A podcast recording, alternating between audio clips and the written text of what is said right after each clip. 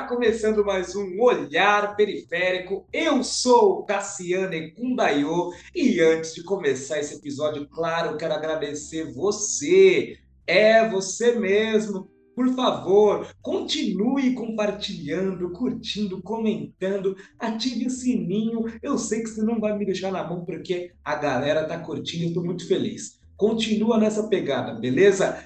E também, claro, olha, vocês estão vendo que eu estou com um cenário novo, luzes novas, olha que coisa maravilhosa. E eu quero agradecer o pessoal do Disco Riscado, isso aqui é tudo do pessoal do Disco Riscado. Galera, discoriscado.com.br.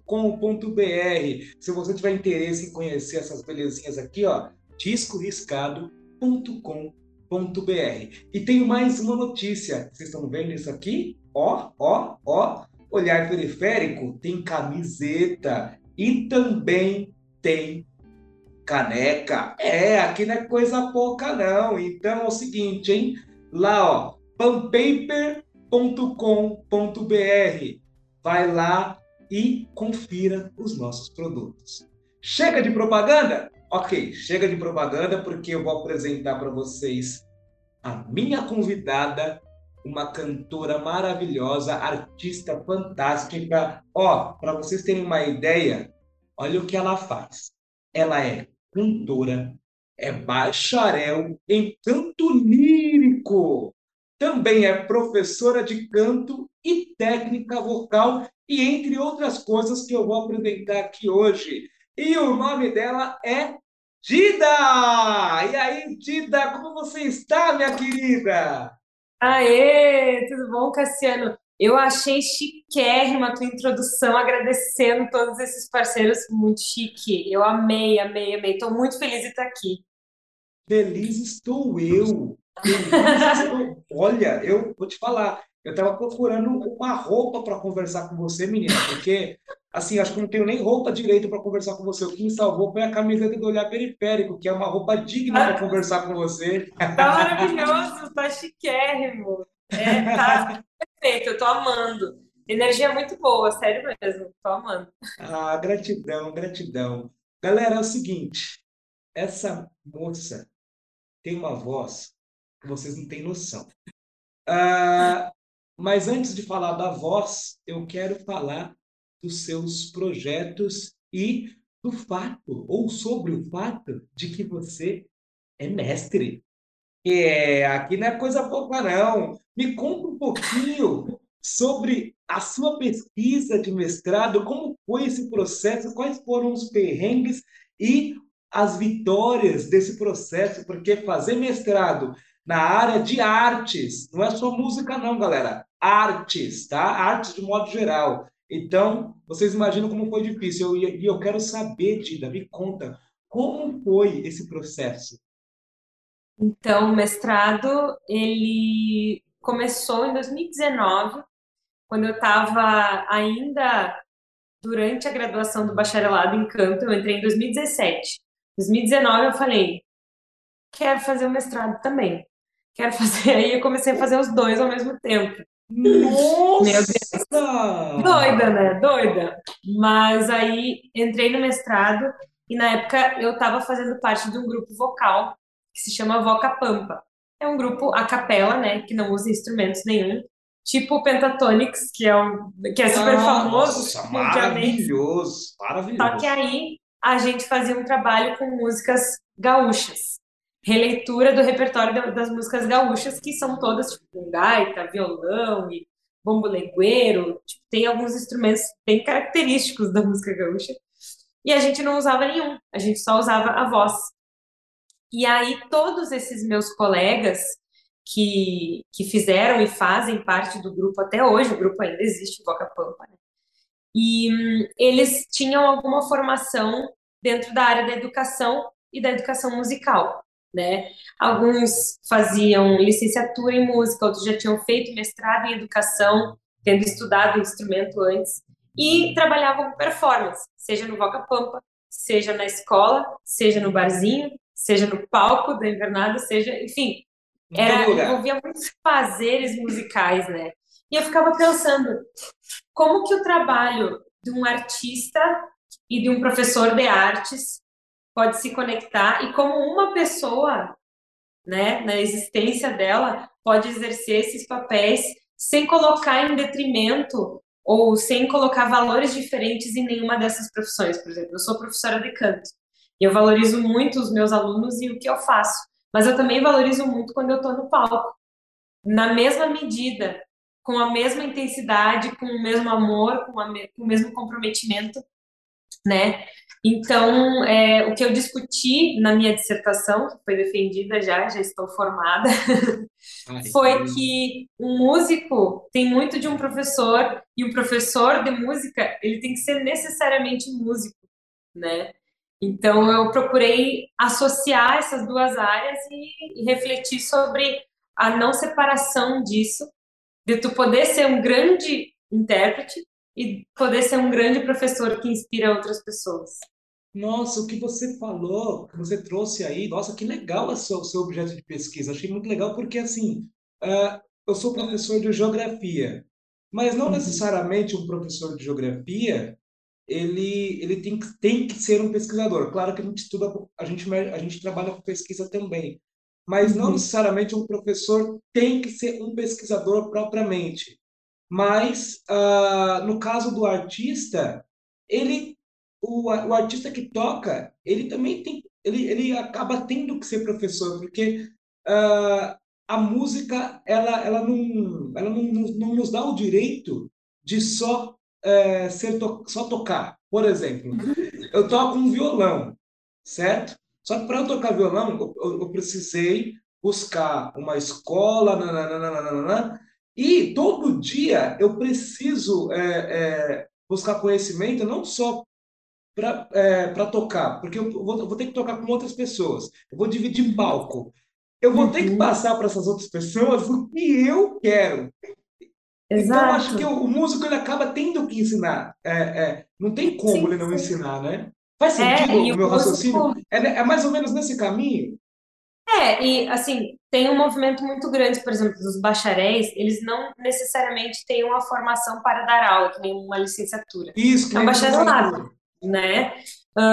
Mas muitos bacharéis acabam indo dar aula por necessidade ou por gosto mesmo, isso indifere, né? E o que eu discuto também na minha dissertação é sobre a importância do músico estudar e procurar saber o que é dar uma aula. Porque não basta tu saber, eu sei tocar violão. Não, tu precisa saber se comunicar com a outra pessoa, tu precisa saber uma linguagem que tu vai ensinar. Aí imagina eu querer ensinar geografia, assim, eu me perco dentro do meu bairro. Porque tem aquela questão também da didática, né? Por exemplo, na minha área, puxando para a minha área, o professor de geografia tem que fazer o quê? Licenciatura, por exemplo. O bacharel, ele não necessariamente vai ser professor, mas se ele quiser ser professor, ele tem que fazer licenciatura também. Porque para você dar aula, você tem que ter uma didática, e você vai ter acesso à didática através da licenciatura, né? Porque é uma área distinta, você não vai ser só pesquisador, né?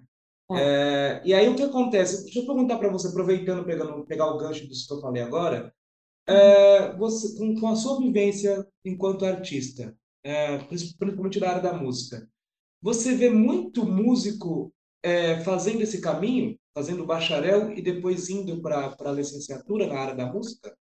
Então, não, ainda acho que não. Eu não posso falar por uma totalidade, assim. Mas o que eu observo muito mais é o movimento do licenciado ir para o bacharelado, licenciando ou licenciado, né? Ir para o bacharelado e depois voltar a dar aulas. Porque a realidade que a gente vive, assim, aulas mais particulares, né? Mas a realidade que a gente vive é muito difícil da gente colocar um músico assim, que consiga se sustentar única e exclusivamente de fazer shows, a não ser que ele seja uma celebridade. Que venda, que tenha muito streaming, que tenha muitas músicas, que já tenha uma carreira, né, consolidada e que seja bem popular, enfim. Enfim, envolve muitas coisas, assim. Então, eu acho que uma alternativa legal para os músicos é dar aula. mas a gente tem que ser consciente também que a gente não está falando com as paredes ali, a gente precisa saber o que a gente está falando e se comprometer com a outra pessoa que está do outro lado, absorvendo ou não, né? Tipo, assimilando e desenvolvendo todas aquelas coisas que a gente tentou ensinar, e às vezes a gente não está ali, né? Enfim, isso acontece muito nas escolas, né? A gente tem que ter um preparo muito grande, além da didática que nem tu falou, né? A gente precisa ter didática para saber lidar com as várias faixas etárias que a gente vai abranger, né? Mas também saber, por exemplo, politicamente, qual é o meu papel ali dentro da sala de aula, como que a escola funciona e como é que é a realidade da escola. A escola vai ser, assim, uma das primeiras instituições sociais em que uma criança vai entrar, né? Além da família, além da igreja, né, da religiosidade, às vezes, né? A escola é um dos principais meios de socialização de uma criança. Então, esse momento da vida das pessoas é muito importante. E muitas vezes o professor está inserido, né? Um professor de música, um professor de geografia que marca esses momentos, né, do desenvolvimento das pessoas. Então, acho que ser professor, independente da matéria que tu ensine, envolve muito comprometimento e, assim, muito estudo, muita doação mesmo. Eu costumo dizer que eu lido, enquanto professor, eu lido com o bem mais precioso de alguém, que é o filho, né? Essa é uma percepção que a gente tem que ter também, a gente que entra em sala de aula, independente da disciplina, independente do que você vai fazer na sala de aula. Tem que estar ciente de que você está lidando com o bem mais precioso de alguém. E você está lidando diretamente com o futuro de um território. Então, dependendo do que você fizer ali, você pode prejudicar o futuro. É louco isso, né? É pesado, mas é a realidade.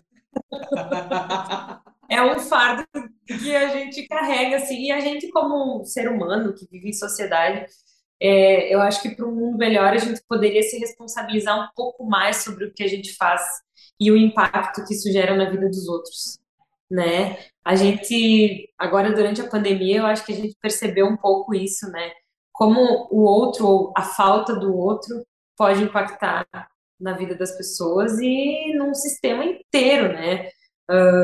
Eu não falo só nas relações, mas, tipo, o planeta, aquecimento global tá, assim, a todo vapor, tem muito desmatamento, muita destruição, enfim, e isso impacta na vida de todo mundo, né?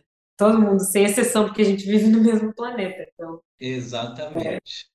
E aí, então, me fala, você fez tudo junto e misturado. É essa Sim. parte que eu quero entender. Você teve, vou dizer, coragem e audácia. São duas palavras que eu... De pegar, estava na graduação, foi lá, já embicou o mestrado... E junto com isso também veio o The Voice ou não? Mas foi no mesmo período? Junto com isso veio The Voice.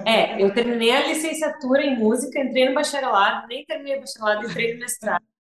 E aí eu fiz a minha inscrição no The Voice no final de 2020. E aí, em abril de 2021, recebi a notícia que eu poderia ter a oportunidade de participar do programa, né? E foi uma loucura total. Não foi tranquilo. Vocês estão ouvindo, né, galera? Vocês aqui estão ouvindo, né? Você que está assistindo pelo YouTube e ouvindo pelas plataformas de áudio, presta bem atenção no que essa mulher está falando, gente. Olha na hora, que doideira.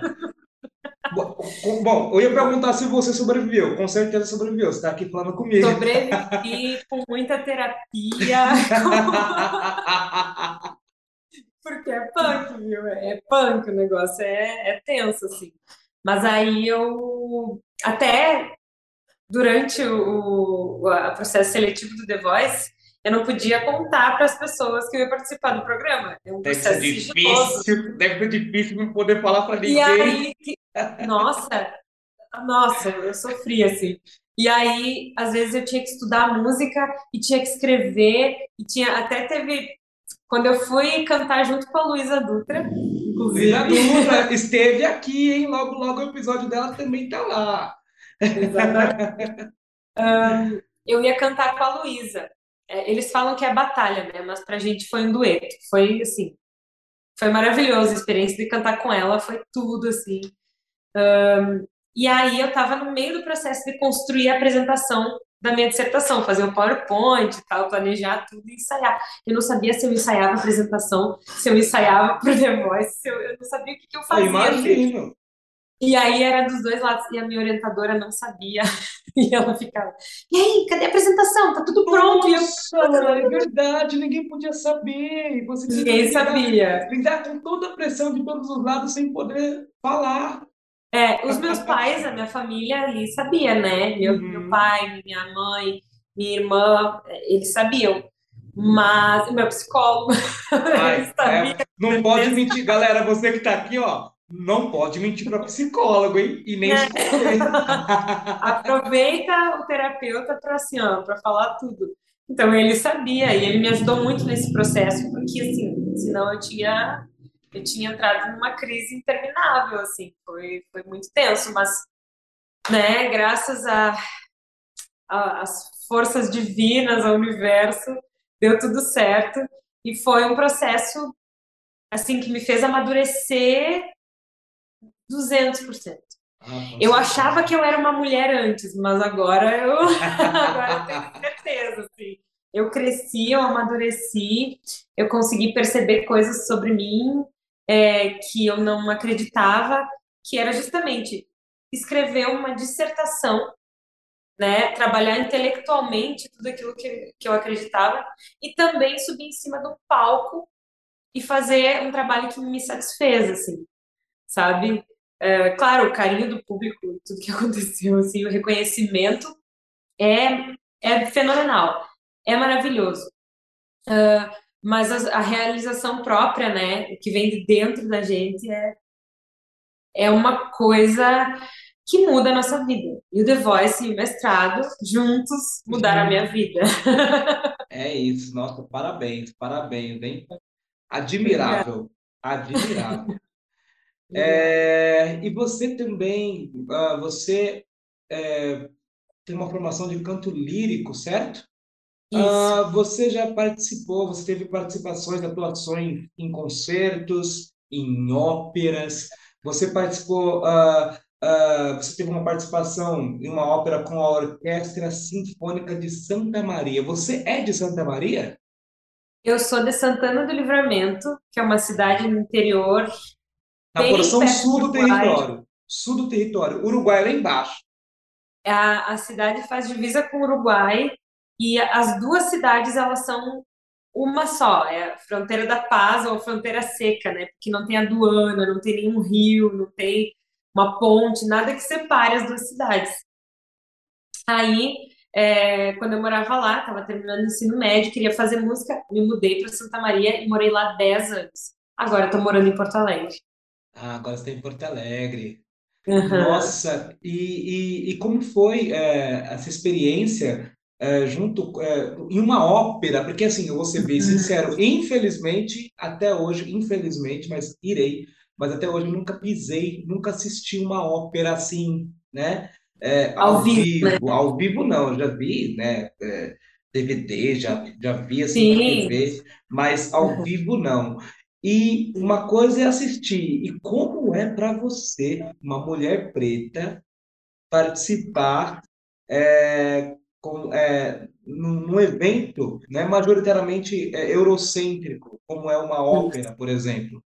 É uma coisa muito doida, porque a gente, ao mesmo tempo que a gente está assim, cavando um espaço para se encaixar, né, num meio que é muito masculino, muito branco, né? Uma mulher preta se inserir nesses locais e principalmente ter um papel de protagonismo nesses locais é uma coisa difícil, mas também quando isso acontece é de uma representatividade enorme.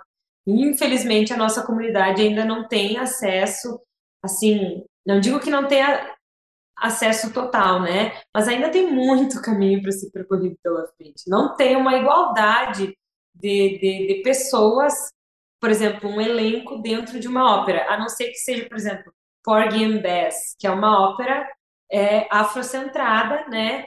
Só que mesmo assim fala sobre o sofrimento do povo preto, né? Eu sempre falo assim, eu quero cantar as nossas glórias, eu quero cantar as nossas vitórias, a nossa liberdade, as nossas conquistas, a nossa união. Muitas dessas coisas, elas vêm de um sofrimento, né? Mas isso não precisa nos definir também. Então, eu acho que eu participando desse meio, eu posso servir assim, de uma ferramenta, de um canal para redirecionar essas nossas histórias e começar a normalizar pessoas pretas em espaços de protagonismo e em espaços de elite, porque a música erudita e o canto lírico são artes e fazeres musicais muito elitizados, né? Então, que nós também possamos fazer parte disso, construir história dentro dos espaços que a gente quiser também, né? Exatamente. Não exatamente aí, né? Mas esse meio da música erudita é um exemplo de que ainda tem muita coisa para a nossa sociedade melhorar e normalizar, assim, que a gente tá aí para fazer o que a gente quiser e sempre pensando em chamar mais de nós, né? Mais dos nossos, para agregar, para ser junto, para ser comunidade e fortalecer. É isso aí, somos múltiplos e devemos ocupar todos os espaços, assim como todas as pessoas. É isso. Nossa, muito legal. Exatamente. E me conta um pouquinho sobre a sua atuação no Chicago In Concert. Como que foi isso? Quem te convidou? Como que você chegou? O Chicago era um sonho de infância que eu nem sabia que eu tinha, porque eu sempre fui uma criança que, junto com a minha mãe e meu pai, a gente sempre gostou muito de musicais. E aí, em 2018, surgiu o projeto musical, o FSM, né, da Universidade Federal de Santa Maria, e eles estavam fazendo testes. Aí eu falei, por que não, né? Por que não participar dessa experiência? Estou aqui na graduação, vai ser algo legal de fazer. Aí eu fiz o teste, e não fiz o teste para o papel principal, mas acabou que, no meio do processo, eles falaram, não, a gente quer que seja o papel principal. E aí, não esperava, assim. Mas foi minha primeira protagonista, assim. Antes eu já tinha participado de outras encenações, não necessariamente musical, né? Mas eu fiz o Sortilégio o Mistério Negro, do Abdias Nascimento, lá em 2013, porque o Rosan, que é um amigo meu, né, estudava no teatro, e o Centro de Artes lá na UFSM é todo mundo junto, assim, artes, era, né? Artes visuais, teatro, música, e tinha design ou fotografia, não me lembro, mas era um centro de arte. Nossa, várias áreas, né? Vários grupos de várias áreas artísticas, isso é legal pra caramba, isso é muito importante, você fazer um conglomerado artístico. Porque, de fato, né, musical e ópera, por exemplo, você precisa envolver muita gente, né? Muita gente trabalhando, né? Sim, muita gente, de todas as áreas artísticas, assim. Então, esse meu amigo me convidou, eu falei assim, gente, eu nunca atuei na vida, por que que ele tá me convidando? Não, aí eu acho que fazia parte da disciplina, tipo, o aluno tinha que dirigir não atores. Tinha que fazer desafio, né? E aí, então, ele me chamou, eu fiz um papel que era coadjuvante, mas que foi uma experiência, assim, maravilhosa. Depois eu fiz algumas participações também, tem um espetáculo que se chamava Dinorah, onde a minha personagem era a Dinorah, só que era focada na história da irmã mais nova. Isso. Tem a ver com a canção do Ivan Lins? Tem a ver com uma canção do Ivan Lins? Dinorah. Isso, quando reunir alguém sempre pedia Dinorah. Oh, sensacional. Isso. E aí a minha participação, eu era uma cantora de cabaré, assim, e daí eu cantava essa música em uma das partes. Então, teve várias experiências legais que eu pude ter por causa dessa junção, assim, das artes nesse prédio que eu estudei música, mas que, nossa, me abriu os horizontes. Não, imagina. Numa faculdade pública, né? Totalmente gratuita, que me deu essa possibilidade de eu descobrir outras coisas, outras habilidades minhas, né? Então, eu brinco, né? Eu falo com vários amigos, né? Que eu, particularmente, eu achava que eu era só professor. E aí eu comecei a desenvolver o olhar periférico e a gente vai descobrindo, né? Que a gente consegue fazer mais coisas. É que às vezes a gente meio que... né? Ah, eu não sei se eu vou, se eu não vou. Mas que bom que você foi e aceitou esse desafio, né? Eu imagino que tenha sido algo extraordinário. E tem registro disso em alguma plataforma, no YouTube? Tem alguns trechos no YouTube, tem alguns trechos, assim. Eu acho que como envolvia um projeto da Universidade Federal, né? Aí acabou não se colocando lá na íntegra. Tiveram 2 sessões lotadas, assim. Foi uma surpresa muito grata, assim, para mim. Mas tem alguns trechos, assim, no YouTube. Tem alguns trechos. Então... Eu poderia postar até isso. Poderia postar, assim, nas redes sociais para a galera matar curiosidade. É importante. Não, mas aí eu vou dar um jeito de colocar na descrição, aqui no YouTube. Então, pessoal, ó, todas as informações sobre a Dida vai estar na descrição. O link do canal do YouTube dela vai aparecer aqui. Então, não tem desculpa para você não procurar esse magnífico trabalho de Dida, tá bom? Por favor, né? Consuma o trabalho de Dida, ok? Vai lá ver. Maravilha, maravilha. Dida, me conta. Como nós falamos aqui, você passeia bastante pelo canto lírico. Na sua atuação no The Voice e em vários outros vídeos que eu procurei e achei, você consegue, na verdade, fazer uma transição suave do lírico para o popular. Eu quero saber de você se é um desafio, o quão difícil é fazer essa transição, né, do lírico para o popular. Sim. Na verdade, a música popular, ela chegou antes para mim, né? Eu comecei a estudar canto lírico lá com meus 17, 18 anos, por causa da universidade. Eu entrei na universidade, eu não conhecia nada, assim, de música erudita. Nossa, não conhecia nada. E aí, através do curso de música, eu comecei a conhecer, comecei a pegar o gosto, assim. E aí, comecei a estudar técnica vocal e percebi que eu também conseguia fazer aquilo. Eu pensava assim, nossa, mas se eu treinar isso, eu consigo fazer. Se eu treinar, eu consigo fazer. Mas eu nunca deixei de lado a música popular, né? Enquanto eu estava estudando canto lírico, eu cantava muito, sim, ainda canto, né? Muito em barzinho, né? Faço eventos públicos, assim, shows públicos, há muitos anos. Eu comecei com 12 anos. Nossa, a cantar com meu pai, Eu cantava com meu pai, fazia acústicos, né, com meu pai. Se ele tivesse deixado, eu tinha começado antes. Ah, ele não deixou começar antes? Ele não deixou, porque ele achava que eu era muito novinha, né? Ah, faz sentido. Então, desde os meus 8, 7 anos, eu andava com ele, assim, ele ia se apresentar e levava pedestal, cabo, microfone, caixa de som, e eu oferecia ajuda. Ele me dava 5 pila, assim. Tá vendo? Já ganhava uma grana com a arte, já. Olha que interessante. Eu achava o máximo. E daí o meu primeiro cachê foi com 12 anos. Eu cantei numa churrascaria. E aí eu ganhei R$20. Meu Deus. Quantos anos você tinha? Época, quantos anos? Eu tinha 12. Com 12 anos, R$20? Nossa! 3 meses de balinha no armazém. Não tinha eu. Mas tá valendo, poxa vida, né? Pra mim era um dinheirão, assim. E aí eu segui cantando, meu cachê foi aumentando. Né? Conforme a idade, o tamanho do repertório, daí meu pai, consegui tanto hoje pra ti, não sei o quê. E ao longo do tempo isso foi se profissionalizando.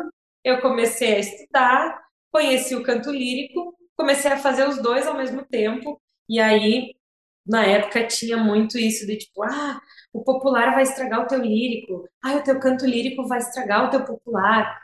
Mas assim, Pode ser que sim, pode ser que deu uma confundida, assim. Rapidinho, por que pode estragar? Por que é porque é como se o canto lírico tu estivesse usando 100% de técnica 100% do tempo, sabe?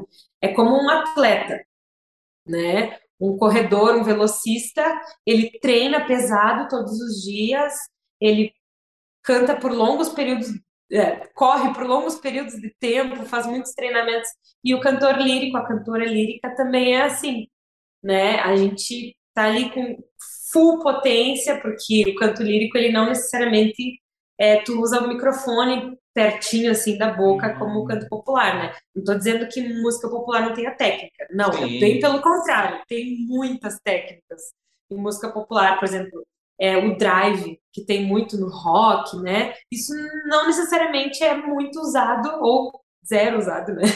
No canto lírico. Então, são técnicas diferentes, tá? Então, esses jeitos de colocar... É a mesma coisa de tocar o violão assim e agora eu vou tocar assim. São técnicas diferentes. Entendi. Né? Que podem ter que confundir um pouco assim, mas tanto uma quanto a outra, elas se ajudam.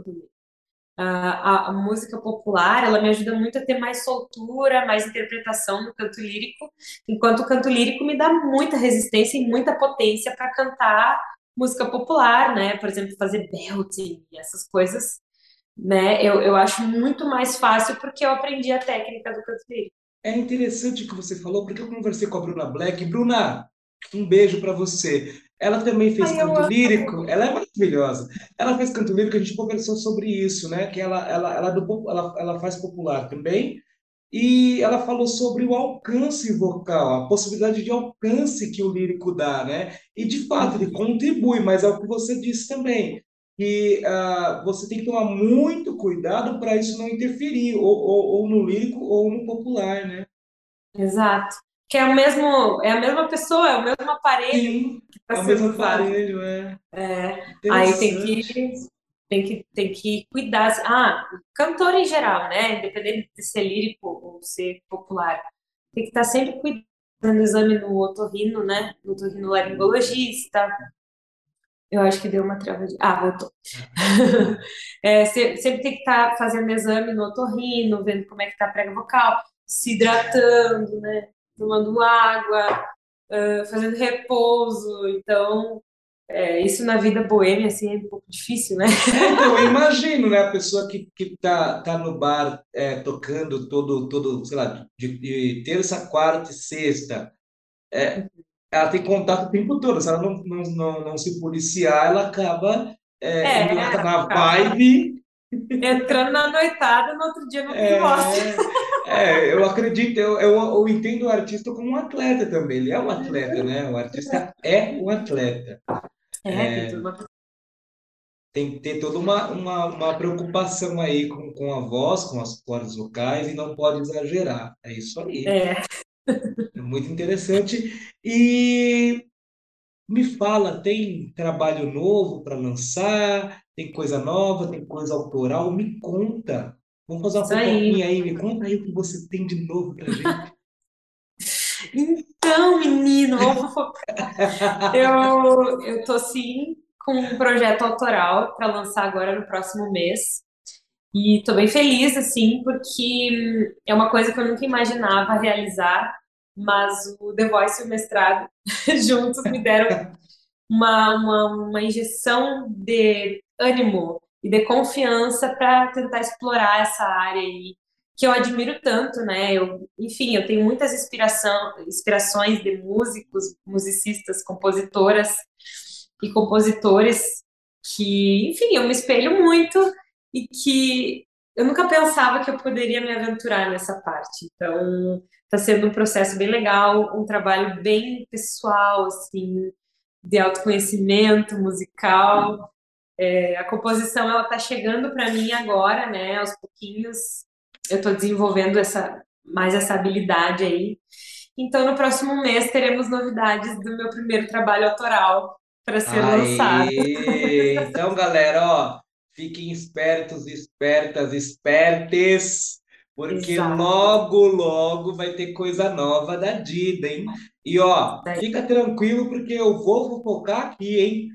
É, isso aí. Eu vou falar, não vai ter jeito. Vocês não vão falar, ai, Cassiane, eu não consegui encontrar nada. Você vai encontrar, porque eu vou falar, vou colocar aqui na descrição quando sair, vou falar bastante lá no Instagram, então não vai ter como você não ficar informado sobre essa beleza musical que a Dida tem pra gente. Que coisa boa! É, já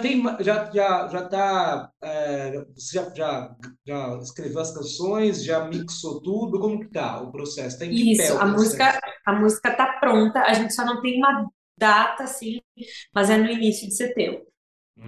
Primeira quinzena ali de setembro, tem trabalhinho saindo do forno. Maravilha, tô curioso, hein, pra ver esse som. Eu tô ansiosa, tô muito ansiosa.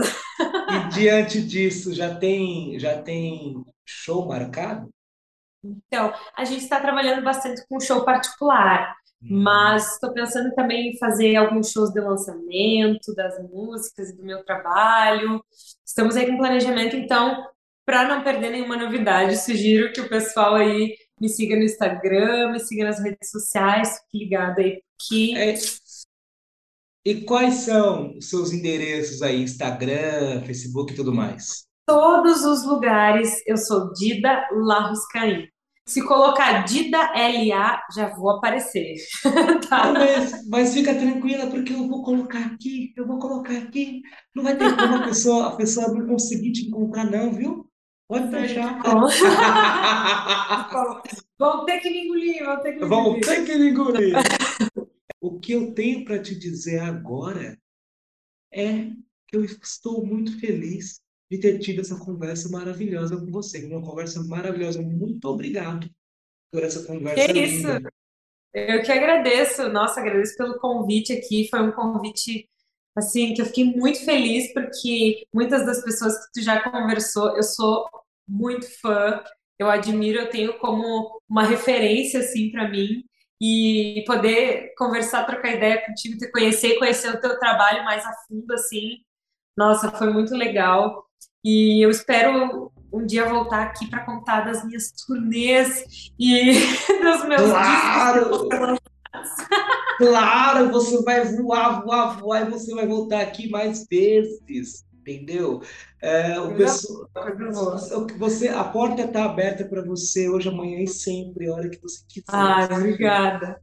Tá obrigada, bom? Muito obrigada mesmo, Cassiane. É isso aí, galera. Conversei com Dida. Muito obrigado a você que ficou aqui até agora. Curtiu esse papo. Lembrando que que nós estamos no YouTube e estamos em todas as plataformas de áudio. Então é só você ir lá, escrever Olhar Periférico que você vai encontrar, tá bom? Um beijo e fui! Beijo! Tchau!